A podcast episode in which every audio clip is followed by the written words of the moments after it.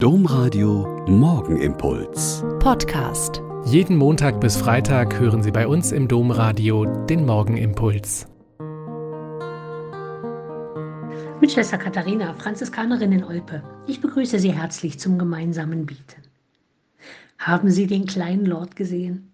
Der Film kommt jedes Jahr am Freitag vor dem Heiligen Abend zur besten Sendezeit im Fernsehen.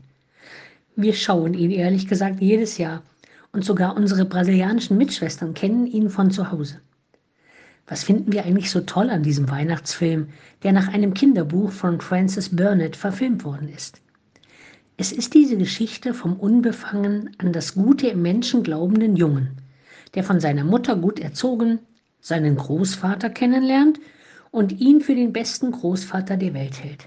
Er erlebt ihn als griesgrämigen Alten, der keine Freude mehr am Leben hat, seine Untertanen terrorisiert und aus diesem Enkel, den er notgedrungen zu seinem Nachfolger machen muss, die gleiche Sorte Mensch machen will.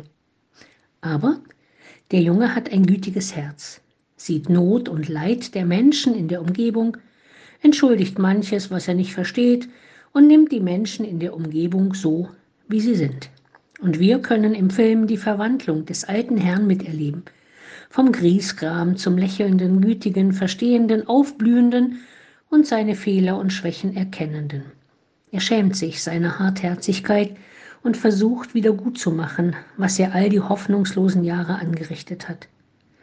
Und wir sind mitglücklich, wenn die Geschichte um den falschen Enkel gut ausgeht, der Großvater sogar seine Abneigung gegen die amerikanische Schwiegertochter aufgeben kann und alle laut und glücklich am Weihnachtsabend zusammensitzen.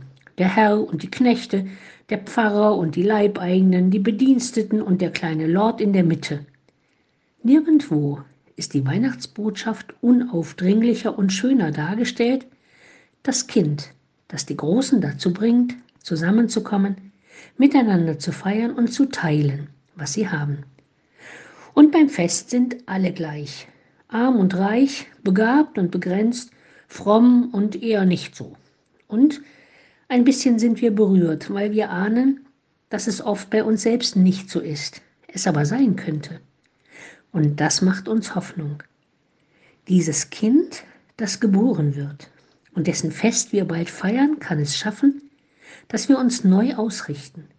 Zu uns selber, zu unserem Nächsten und zu Gott.